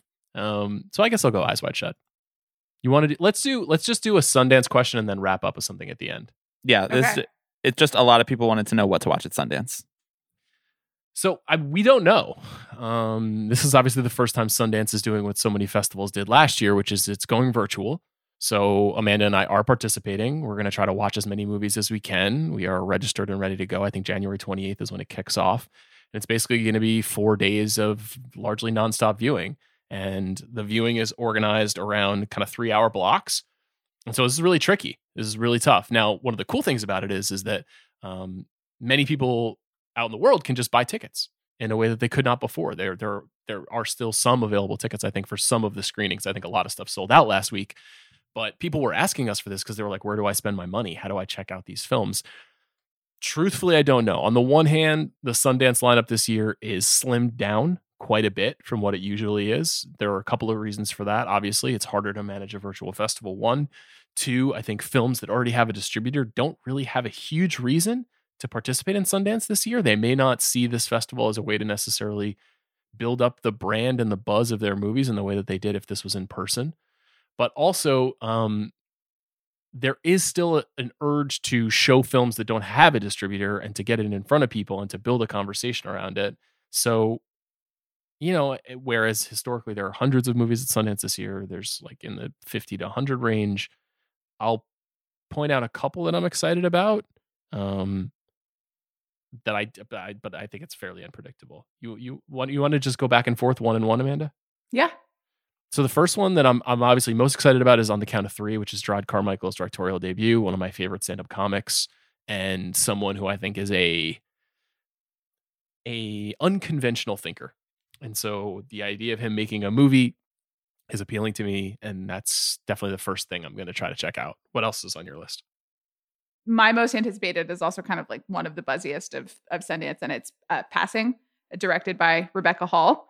Um, I'll just read the cast list. Tessa Thompson, Ruth Negga, Andre Holland, Alexander Skarsgård, and Bill Camp. And I will read the log line. Two African-American women who can, quote, pass as white choose to live on opposite sides of the color line in nineteen twenty-nine New York in an exploration of racial and gender identity, performance, obsession, and repression based on the novella by Nella Larson. This is like the must-see movie at Sundance. Um, and I'm a huge fan of everybody that I just named, including Rebecca Hall. Uh, I'm very excited about Passing as well. Another one I'm interested in is Prisoner of the Ghostland, which is uh, a Sion Sono team-up with Nicolas Cage.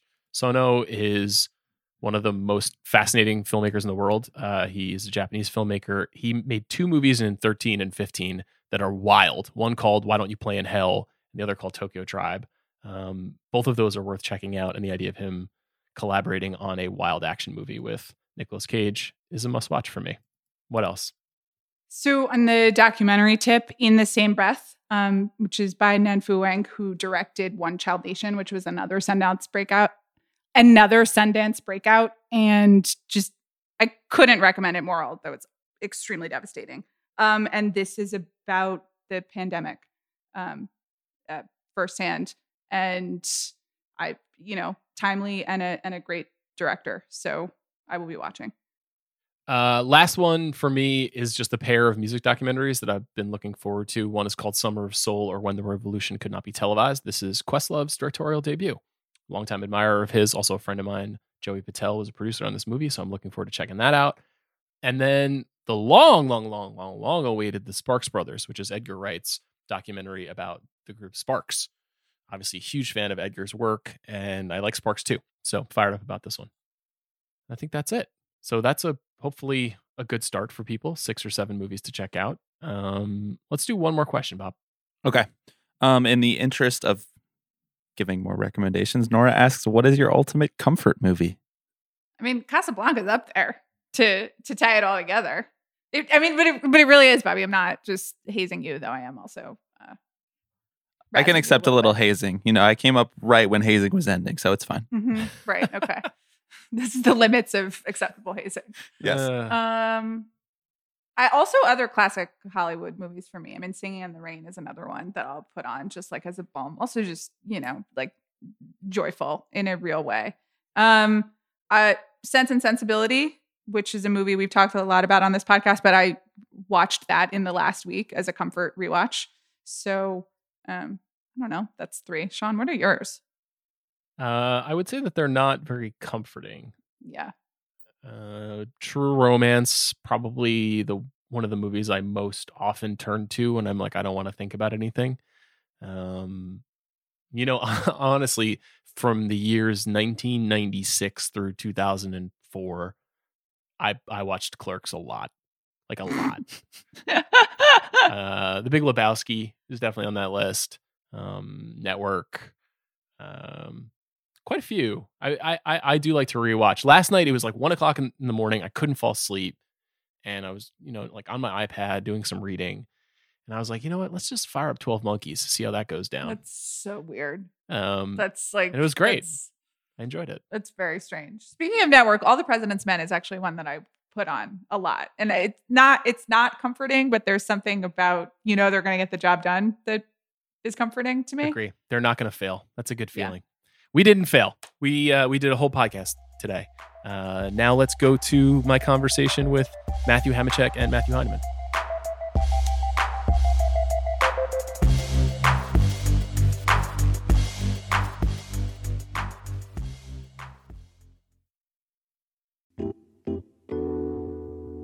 This episode is brought to you by Peppa Pig. Peppa Pig inspires people of all ages to jump through life and its muddy puddles with enthusiasm. The relatable stories, oinks, and giggles have made her preschooler's first best friend, helping them navigate everyday life with unabashed exuberance. And now you can discover new playtime adventures with your little ones. Jump into spring and hunt for muddy puddles in Peppa's Caravan playset.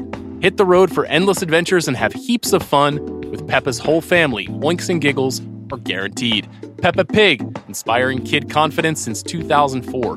Peppa Pig is a trademark of Hasbro, created by Mark Baker and Neville Astley.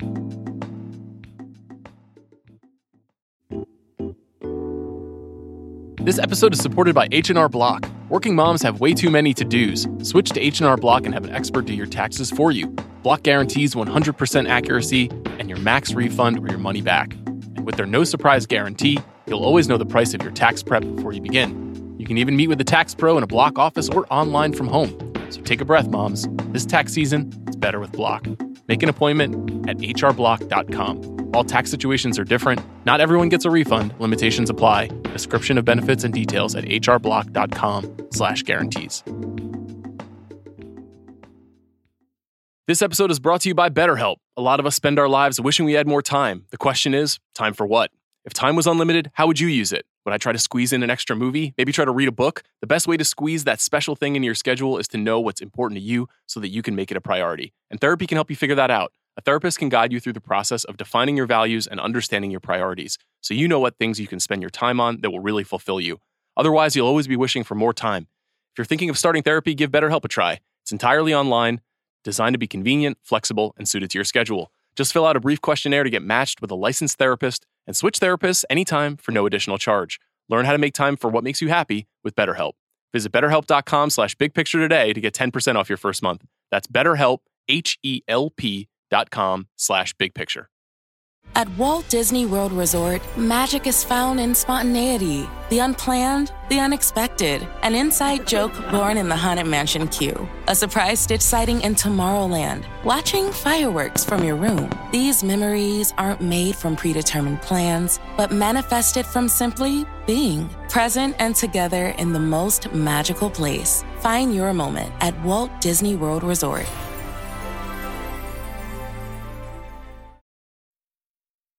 Delighted to be joined by Matthew Hamachek and Matthew Heineman. Guys, thanks for being on the show today. Thanks for having us. So let's let's start at the timeline. I'm curious. Jeff Benedict and Armin Katan's book on Tiger was released in March of twenty eighteen. When do you guys hear about this idea for a film, and how do you come together to work on it? I think we we started working on it. Uh, you know, shortly after we we, we did this with. Um, We we made the film with Jigsaw Productions, and they had, uh, I think they had reached out to Armin and Jeff and talked to them about doing a movie. And uh, shortly after that, I think Matt and I came on a little bit later and sort of used their book as inspiration for the film. And then I think by April or so, we were, you know, starting production on the film, April two thousand nineteen. And I think our... Um, Our first interview was conducted three days after uh, Tiger had won the twenty nineteen Masters. And so that's when we got started. We filmed for, I guess, uh, you know, almost a year, and we're sort of editing and uh, putting the film together at the same time. Did you guys see that victory at the Masters as a, as a good thing for the film? Did it help make people want to participate, or did it hurt in any way? It, it certainly gave us an interesting uh, ending. Uh, you know, I think, um, you know, when we started this process, we didn't really know, we, we, you know, the way we make films is we don't script anything. We don't have any sort of preordained goal or, or hope for, for what the story is going to be. Um, and it's, it's always that process of discovery as, as, as you make a film um, and, and sort of find your story. For me, I, you know, I've always made, you know, verite docs. And so this is my first talking head film. You know, Matt's worked on other films like this, but so it was, it was interesting sort of going through the process of, of discovery for me in this, in this new form.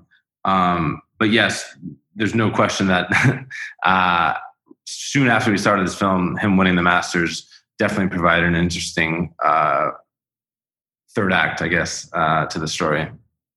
What were your relationships to Tiger? Were you fans of his? You know, were, are you golf fans? You know, what drew you to the story? I don't think either of us were were necessarily like, you know, super Tiger fans. I think I think um, you know, what fascinated me about Tiger was here's, you know, one of the most recognizable people on the planet, and it felt like, especially in, you know, after two thousand nine Thanksgiving night, we realized that we knew almost nothing about him. Um, despite being so famous and so covered by so many people. And I think that, uh, you know, that's one of the things that sort of, you know, fascinated me. And I, I don't want to speak for Matt about the story. Yeah. For, I mean, for me, I, I, I'm not a golf fan per se. I, I know very little about golf. Um, my dad loves golf, and I, I joke, I have joked at times that I feel like my dad has loved Tiger Woods more more than he loves me. Uh, but uh, but no, personally, I, I came into this with, with very little knowledge of, of who he was. Um, yeah. What were the questions that you wanted to try to answer, and then in doing the movie? Who is Tiger Woods? You know, I, I think that that was sort of the organizing principle, is is trying to create as exhaustive and, and nuanced a portrait of Tiger um, as we possibly could. And um, from his, you know, early days as a two-year-old golfer in the garage to, um, you know, his rise to the most famous people on this planet, um, to his fall and, and to his, uh, you know, what some people call his redemption, uh, or, or his rise back up again.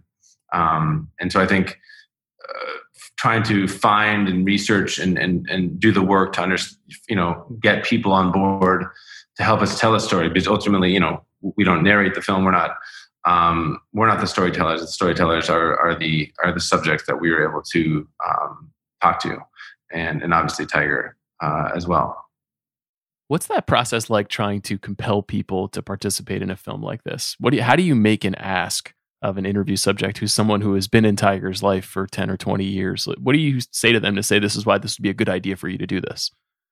I, I think that process was one of the most uh, fascinating parts of making this film. Um, you know, we, we, we set out and we sort of said, you know, cover, Tiger has sort of been covered by so many people, but sort of at a distance, right? These are journalists who sort of follow him on the golf course and ask him pre- questions at, uh, you know, press conferences and things like that. So we wanted to find people who knew him intimately and were in the living room with him when he was growing up and kind of had front row seats to his life at sort of pivotal moments. And we started to gather a list of different people like that, that we wanted to reach out to, whether it was his, you know, kindergarten teacher, um, you know, his his sort of first love, his girlfriend in high school, um, Dina Gravel, um, you know, his his father's biographer and close family friend, Pete McDaniel, all these people. And when we started to reach out to them and, and you know, tell them we're making this thing, we would love for them to sit, almost across the board, even the people who have sort of had an acrimonious split from him were extremely protective of Tiger and really didn't want to participate in anything that, um, you know, was either going to be sort of the, the T M Z version, the salacious version of the, of the story, or sort of a puff piece. And they were really hoping to find somebody who was trying to figure out, you know, in a nuanced and complex way, who Tiger Woods, uh, is and was. And it, it took a lot of just sort of trust building, uh, you know, I, with many of them, it was, it was three months of back and forth and talking. And at the beginning of uh, the process, I, I sort of drove from Arizona all the way up through California and then to uh, Utah and Colorado, sort of trying to have face-to-face meetings with all these people. And, you know, with Dina uh, Gravel, his first girlfriend, the producer, Jenna Millman, and I actually had to, you know, drive to her house and sit outside and wait for her to come home. And then, because she just wasn't responding to any uh, emails or uh, texts or phone calls. And uh, eventually, once we were able to talk to her face to face, I think, you know, we were at least able to show that we had uh, good intentions and we were going to try to make, you know, a nuanced, uh, complex portrait of who Tiger Woods was. Was there a reason that you guys could ascertain as to why everyone was so protective? What what it was that was, because it feels like there's been almost like a force field around him for the last twenty years. I think that's that's one of the questions that that definitely we were most surprised by in, in making this is is how deeply, deeply, deeply protective everyone was. Uh, you know, even if they were screwed over by him, um, that. They, you know, everyone had this almost, as you say, sort of maternal and paternal, um, protective uh, nature in which they they wanted to make sure that, as Matt said, we we weren't gonna. Um, this wasn't a takedown film. That this was a um, going to be an honest and you know uh, you know nuanced portrait of him. And but that still, you know, years later, um, for some of these people, year literally maybe a decade later. Um, there was still so much, um, almost, yeah, protectiveness in the way in which they viewed Tiger. Wanted to make sure he was okay and that he'd be okay and that him, them talking about him would be okay. Um, and I think it's, you know, I think people have so much empathy for him and, and what he's gone through. And um, I, I don't know, I think for each person is probably slightly different as to why that is, but it definitely was nonetheless a through line through almost everybody. I think one of the things that a lot of people pointed to that grew up with him and sort of uh, were there for, you know, a lot of his life is how much, um, you know, if you go back to, you know, when, when Tiger was sort of introduced to the world on national television at the Mike Douglas show, it's where he's, you know, walking out with a little club and a bag and he, he um, hits the ball. Um, I think, you know, Earl, as Tiger was growing up, started to talk about Tiger as this sort of um, I, almost messianic sort of, you know, uh, figure that, you know, as one of the people that knew uh, Earl and Tiger put it, Earl thought that he was going to um, unite the different races and tribes of humanity. And that's in a lot of ways how Earl talked about Tiger. And so I think after Earl did that, what was interesting is sort of Nike used that vision that Earl had had for his son as a way that they were going to introduce him to the world when Tiger turned pro. And then after Nike did that, you know, the general public and the media continued to sort of run with that, that idea that he was this larger than life character. And that meant a lot of different things for a lot of different people. Right. But, but we kept building him up and building him up. And I think that for the people that were around Tiger and knew him best, they saw how much that weighed on him. And, you know, that came in different forms, one of which was just sort of the insanity that surrounded him everywhere he went. And um, I, I think that, you know, that started uh, from a very young age. And um, I think that's a lot of, I think, you know, everybody has a different reason, but like a lot of them pointed out as a reason for why they're so protective of him. They've seen so many people sort of project these identities and things onto him. And they want to make sure that, you know, if something's being done and they're going to participate, they're not going to just be doing another thing that, that, that does that in a simple form. I, you know, again, we're just, we're slightly projecting here, but I also feel like it's, Tiger has this sort of uh, power, you know, this, this, this uh, both in person and, and obviously with all these relationships. I, and, I, and I think that people didn't want to mess with that. You know, they didn't want to, um, just on a basic level, upset him. um, yeah. The, the, I feel like the film does a really good job of exploring the charisma of greatness versus the charisma of messaging. You know, that there's obviously a story being told at the beginning that makes you believe something, but then also he, he lived up to a lot of what his father was projecting onto him. You know, Matt Heineman, you pointed out that you've mostly done verite work and you've gone to these war-torn places and these very dangerous spaces. This film is primarily archival and, um, you know, obviously Talking Head as well. Where did you guys, how did you unearth all of this archival? Where did all this stuff come from? Well, first off, we have an incredible archival producer, a guy named Matt Fisher, who um, who's done a lot of, uh, you know, thirty for thirties and other sports documentaries. But when I reached out to folks and I said, who's the guy that we need to get to be able to dig deep and find these sort of um, little pieces of archival that are tucked away at some local news station in, you know, Topeka or something like that, like it, it, he was the guy. And so we brought him in. I think that um, the two, at least in my mind, the two most important, you know, pieces of archive in the film are the, the, the thing we open with, which is the ninety-six Haskins Award banquet, where Earl talks about this vision that he has for his son. I think it was really important to make sure that, you know, as much as possible throughout this, because obviously we we we couldn't, you know, talk to Earl, that he had a voice and could just, you know, be saying the, these, the, explaining his vision for Tiger himself. I think that's one thing. But then, um, The the home video that Dina Gravel, his first girlfriend, uh, gave to us of, of Tiger sort of dancing in the living room and doing the air saxophone, I thought was um, was just incredible, because, you know, the Tiger that we see on T V is the, you know, the cold-blooded assassin Tiger, right? And uh, you know, he's he's not often, you know, joking around, but this was him, you know, before all of that, when he was dancing in his living room and, know, a different person. I still remember sort of sitting in, in the edit room when we first got that and saying, nobody's seen this this version of Tiger Woods before. And then, you know, beyond that, it was thousands of hours of interviews that he's done and uh, news pieces that have sort of, uh, you know, been put together over the years. I mean, he is he has had one of the most documented lives uh, out there. And, and uh, you know, the, the greatest challenge was just sort of getting through it all. And Matt, other Matt, did it change how you thought about what it means to put a film together because you were not present for the capturing of so much of the story that you were telling? Um, yeah, I mean, it was a totally different experience for me. Um, and I think, you know, one of the, re- the reasons I love making films is the process of discovery. And, and so, and not, you know, going to a story with any sort of script or a preordained notion of what that story is. And so, you know, I think Matt and I still approach this film with that um, mentality. And, you know, Matt heard me say this, you know, a thousand times. But, you know, if someone told me when I was twenty-one years old, if you end up with the story you started with, then you weren't listening along the way, which I think is good advice for, for life. And I think it's good advice for filmmaking is, is, you know, don't be dogmatic. Let the story evolve. Let the story change. And I think...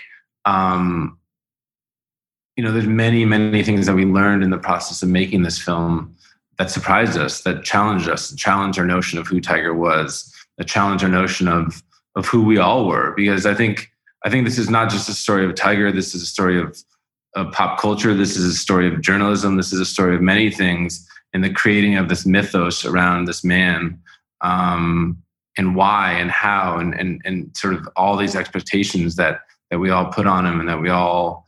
Um, we're invested in.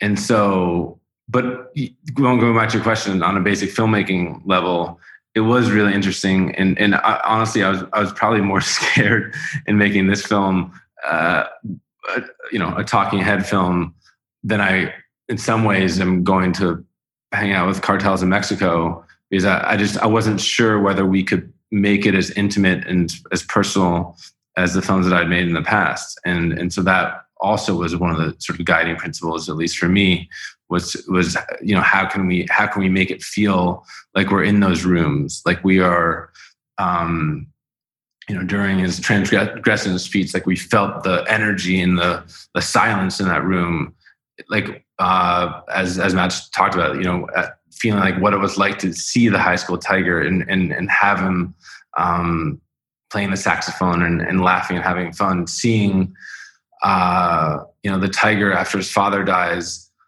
hugging um, Stevie Williams and crying on his shoulder um, and, and the hole that Tiger left in him, excuse me, the, the hole that Earl's death left in him. So, you know, that, that was what, what we really tried to do with this film is make you feel like you are there um, during these moments. Did you guys begin with the assumption that Tiger would not participate, or was there ever a time when you thought, maybe we could get him to sit for this and, and talk to us about his life and experience? We uh, we we reached out to him twice, actually, uh, to his, to his people. Uh, once at the very beginning, and then once uh, when we were uh, a bit away through the edit. And uh, each time that we reached out, they let us know that he wasn't going to be able to participate because of a prior, you know, uh, media contract that he had, and um, you know that the the way that we sort of you know, once we knew that, I think with all these thousands of hours of interviews that he's done, I think one of the challenges we had was get was basically making sure that Tiger had a voice in the film, even though he wasn't going to be able to participate. And the way that we accomplished that was combing through all of those interviews and and making sure that at pivotal moments, whether you know it was the ninety-seven Masters or something else, uh, that we were able to sort of get inside of his head as much as possible. Um, and one of the things I just wanted to add on to what you know. Matt just talked about is we had this sort of expression where we wanted to make sure that uh, the scenes we were creating almost played like verite moments um, and and th- through the archive. And so, you know, what happened was there would be times when we would get a piece of archive that would be raw and it wouldn't have been cut up by a news organization, you know, before. And um, and when we got those sort of raw pieces of archive, we were able to sort of create scenes out of them and make it feel like you were actually in a moment. And that, you know, there's this, there's just incredible footage of Tiger in his, in his home, pulling up with Earl and just those moments that I think, I think some of the most powerful moments in the footage uh, were you know, the things that you wouldn't normally see in a news package, where Tiger's sort of lo- looking off into space, not where he's just, you know, slamming a golf ball over and over again, but where, you know, he he's he looks more like a, a typical teenager, and he's um, and it's sort of those in-betweens that can make some sort of some of the best moments. In a lot of s- sports journalism, there's a lot of um, black and white reporting where it's very clear that Com- questions and conversations about the game or the performance are inbounds, and personal life or or even philosophical ideas are slightly more out of bounds. Did you find that people, when you were sitting down with them, were trying to set boundaries for what you could and could not talk about with them? Or did you just say, if you're going to sit, we can ask you about anything? I, I, I can't think of, I mean, even if people had said, you know, you know, we're not going to go to into certain topics, you know, it's our job to still try to go into those topics and, and, and to try to, um, you know, as filmmakers and as journalists to, to, you know, unearth as much as we can.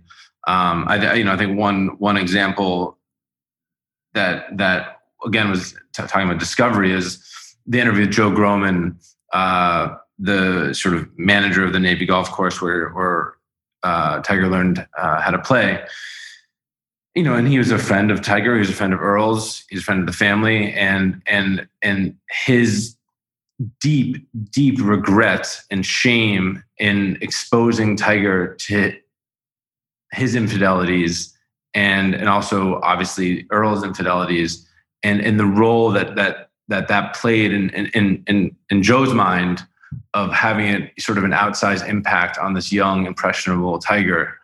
Um, you know, that that was a one of many moments in, in, in this process of, of sort of discovery in the edit room, excuse me, in the, um, in the interview chair that, that was, that was quite profound for us.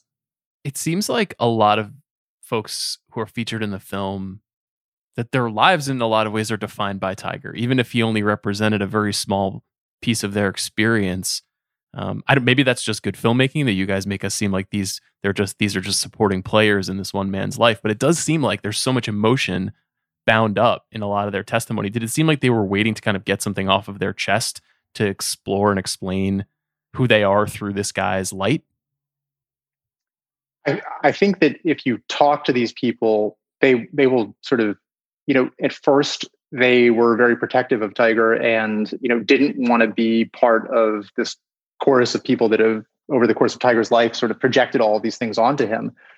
And then once they got in the chair, you realize that a, a, a bit of the hesitancy, maybe a, a good deal of it, is is also how much of an impact he had on their lives and how much, you know, I think Joe, if you talk to him, I think he said this at one point about how how he feels like he was there at the at the at the right time to sort of help Tiger along the way. And and it's interesting because I think Earl talked about that a lot as well. Earl would sort of say, I mean, Earl was much more grandiose about it. He would he would say that, you know, God put him on this earth to nurture and bring Tiger to the world. Uh, but I I don't think that that quality is is you know. Uh, limited to Earl. I think a lot of people felt like they um, were there at the right time for Tiger, and um, yeah, they definitely. It's it's. I I think you know Matt sort of alluded to this earlier, but these people, their relationship with Tiger weighs so heavily on them, and when you sort of you know peel away at that and you start to expose that, it it it definitely had a huge impact on all of them. We've seen now with O J Made in America and The Last Dance, these kind of sprawling, complex psychological profiles, really, of these historic ath- athletes. I feel like this film is kind of in league with those movies in some ways. It's also, it is not just a traditional two-hour documentary. It's really expansive. Like, at what point did it become clear that this needed to be a four-hour film, essentially? I think, you know, Matt and I approach this like we'd approach anything. We, it's just a one... big film, whether we, you know, how it's going to be broken up, how long it was going to be, exactly how long it was going to be. We had no idea. Um, you know, we just wanted to tell the story in, in, in the way that we wanted to tell it. And, and, you know, H B O was, was, you know, really great in allowing us to tell it, you know, giving us the freedom to do so. Um, and so, um, you know, I don't, I don't think we had any, um, you know, this is going to be part of part one and this is going to be part of part two, and we're going to separate it. This, you know, the whole film film is constructed as one large story um, that was then broken up into two parts. You do have this incredible kind of bridge with the Rachel Yucatel moment at the end of part one, where you just, you can't help but want to see part two. If you get to that point in part one, you're just like, God damn it, what is, what is coming for us? I mean, did you find that you guys had to, you know, create a, son, a, a sense of a cliffhanger to bridge the two parts? I don't think we ever felt like we had to create a cliffhanger. I think the, the story hopefully would sort of sell itself. But um, as a quick, a quick aside, um, that moment is, um, I, some, Matt, Matt will laugh when I tell this because he knows that I've been trying to, trying, I, I've uh, been wanting to use that song, which is called Evidently Chicken Town, for a long time. And that moment is kind of an homage to uh, the an episode of uh, The Sopranos during the final season. Um, in a sort of a similar way, it's where, it's where, uh, it's where I think Christopher's kid is getting baptized or something like that. And there's sort of this seemingly happy moment that has a sense of sort of impending doom. And um, when I started to listen to Pete McDaniel talk about how, you know, um, Tiger finally let out all these emotions after Earl had passed away. Um, but, you know, he said it wasn't over and there was this reckoning that was going to, was going to be coming, uh, and it, it, we're, we can't escape it. And I, I, as soon as I heard him say that, I was like, I, I started to think about that moment from uh, the show and then that song, and it just, it, it worked out perfectly. But, um, uh, you know, I think, uh, I think a lot of the process of this is, is sort of, as Matt's talked about, it's like, it, it's not that you're coming in and saying, I'm going to do this and, you know, that kind of thing. It's more that you hear the people that knew Tiger best and they start talking about things in a certain way, and that triggers something. And you think, well, you know, we should follow the lead of the people that were there and, and knew that story and knew them intimately. And we, we definitely knew that we did not want to make a film just for Tiger fans. And we did not want to make a film, you know, feeling like we had the obligation to do the sort of like cradle to grave. You need to know, this is, you know, the encyclopedic entry of Tiger Woods. We just wanted to tell a story that felt deeply personal and nuanced, and and hopefully, uh, you know, for for a man who's been well covered in, in journalism, and and uh, you know, hopefully this is a new entry point uh, to understand understand him. Was there any particular strain of the story, or you know, sort of, you know, but just part of his history that was hard to structure, that was hard to get people to discuss in a meaningful way, to build the story around? I, I, I don't know about Matt. I mean, I don't want to put words in your mouth, but I think the the sort of the chapter in his life after um, after the two thousand seventeen D U I, when, you know, he's coming back. I, I think it's interesting when you hear the way that people in media have have talked about that. They really they really use um, they they talk about it as as as a redemption story. Um, and it's, it's an interesting sort of part of this cycle of Tiger's, people projecting things onto Tiger, right? I, I don't quite know that Tiger has anything to redeem in the public's mind to begin with. And, um, I, and if he did, which I don't, I don't necessarily think he does, I, I don't know what winning a golf tournament has to do with that, really. Um, and so, you know, again, it was sort of pushing past that narrative that was sort of instantaneously thrust on the moment, right? And and um, trying to talk to people that, you know, really knew him and have been, you know, close to him over the years. And what they start to point to, which I thought was fascinating, is they really wanted to see Tiger recapture the joy that he had in the game from, you know, a long time ago. Almost like, you know, you talk to Dina Gravel, and obviously his his high school girlfriend, and she, you know, obviously points back to the thing that, you know, she cared about, and that was, you know, getting back to that old Tiger that was dancing in her living room and sort of the more carefree days. And I think that that's the thing they all pointed to as they saw Tiger, you know, mounting this sort of golf comeback, is that they saw him having the joy again, and that that was the most significant part about it to me, or to them rather. Had your opinions changed of Tiger at all after you completed work on the film? I know you guys don't consider yourself fans necessarily, but I'm sure you had a, a consciousness about him. Matt, do you want to go? You seem unsure. No, no, it's okay. I, I, I it's was okay. pulling up, I was pulling up a, a message that Matt sent me after the twentieth. Uh, no, this is good. You should tell. Yeah, tell tell the story. This is good. You should you should do this. Sorry, I wasn't like tweeting my friends. I was I was uh, I was I was trying to look up this this message because I, you know, there's hard. Ironically, for someone who makes films in real time all the time, the, the real time aspect of Tiger's story was the most difficult for, for us because it's like, you know, so much of it was was well sort of placed and well understood, and and and and you know, we could sort of attack it and and and dig into it in a way, but but sort of how to contextualize the present moment was quite difficult. And um, Matt sent me this this tweet uh, by journalist and Darren Sands right after the Tiger won the Masters, and it, it reads, you know, Tiger's a lot like America. He's awful. He's awesome. He's got addictions. He's thrilled us, embarrassed us. He's lied. He's cheated. He's the best ever. And he's all of ours, whether we like it or not. There's little faith he could be fixed, but there was faith and it worked. And, you know, that I don't agree with every as, every period and comma of what he wrote, but I, you know, I think that, that it, it excited me sort of, At, at the very sort of nascent stages of, of, of exploring Tiger, to, to know that there's you know, there's a lot that we could dig into into this story, and it and extended you know far beyond you know the the bright green golf courses of which he walked, and that and that as a filmmaker, as a storyteller, really excited me. You know that we could explore many other themes about America, about our, you know fatherhood, about journalism. And and and ultimately, you know, that's hopefully, you know, we're telling a much greater story than just Tiger Woods. Matt Hamachek, what about for you? Anything that you took away from this, from Tiger, that you didn't expect or that changed your mind somehow? I think that, you know, I think I I, I had consumed his sort of, you know, post two thousand nine life the way that everybody else had. It was, you know, in these, whether it was...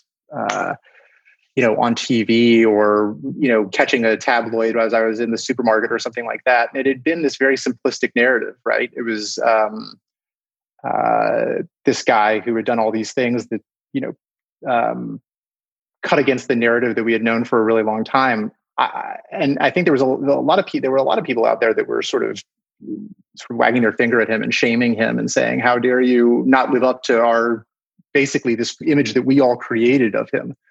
And so, you know, you, when you when you hear from the people that knew him so well, and you hear how tortured he was in terms of like, you know, his his uh, really close friend Amber Loria describing how he would go scuba diving at the bottom of the ocean, so he could go to a place where, you know, he, as Tiger said, the fishies don't know my name down there.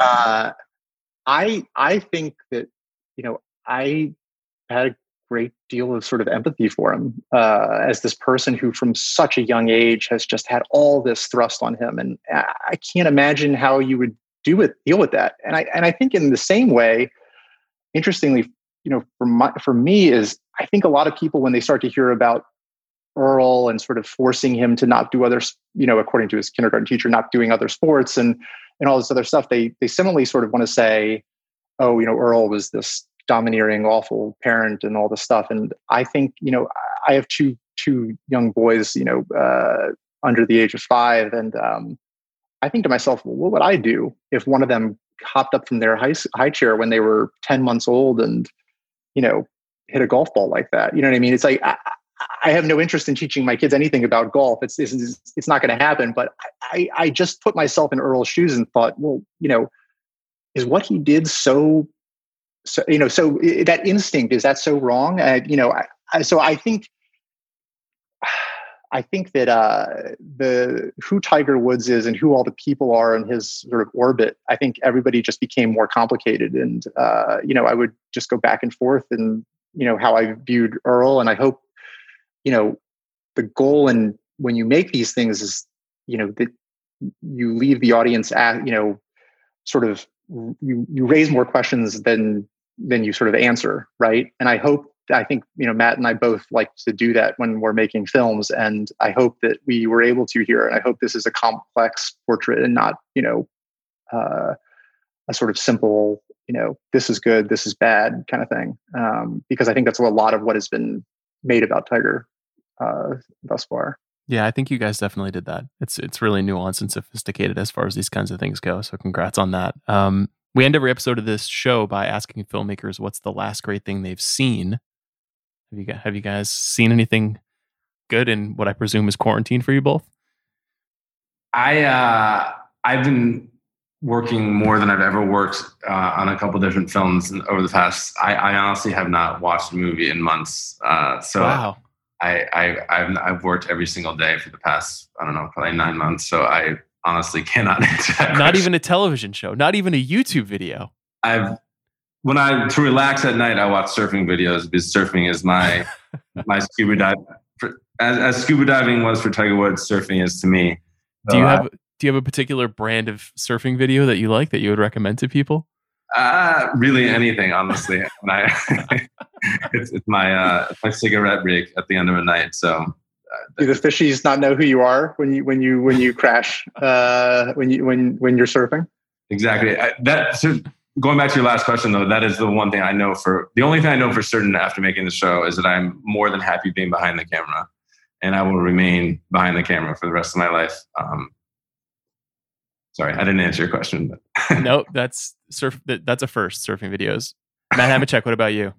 I um I I've been wrapping this up and and haven't had a ton of time to watch.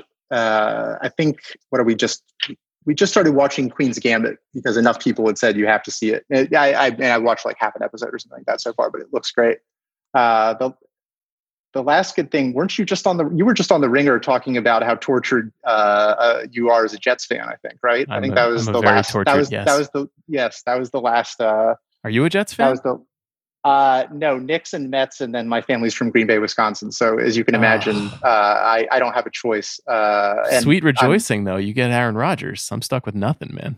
I got, I basically, I basically started following the Packers when, right when Favre uh, became quarterback, and I've had a very blessed, uh, blessed fan life. But are you have are you, are you relieved now that Gase is gone?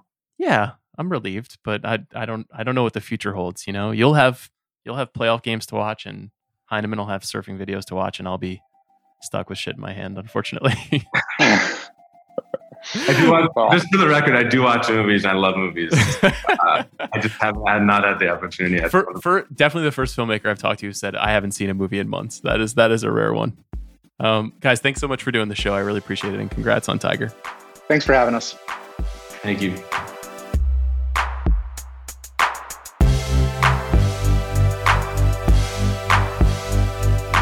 Thank you to Matthew Hamachek and Matthew Heineman. Thanks to Amanda and to Bobby Wagner. Tune in later this week when Amanda and I will talk about WandaVision, the new M C U series, I think, and maybe some pandemic movies and a whole lot else. See you then.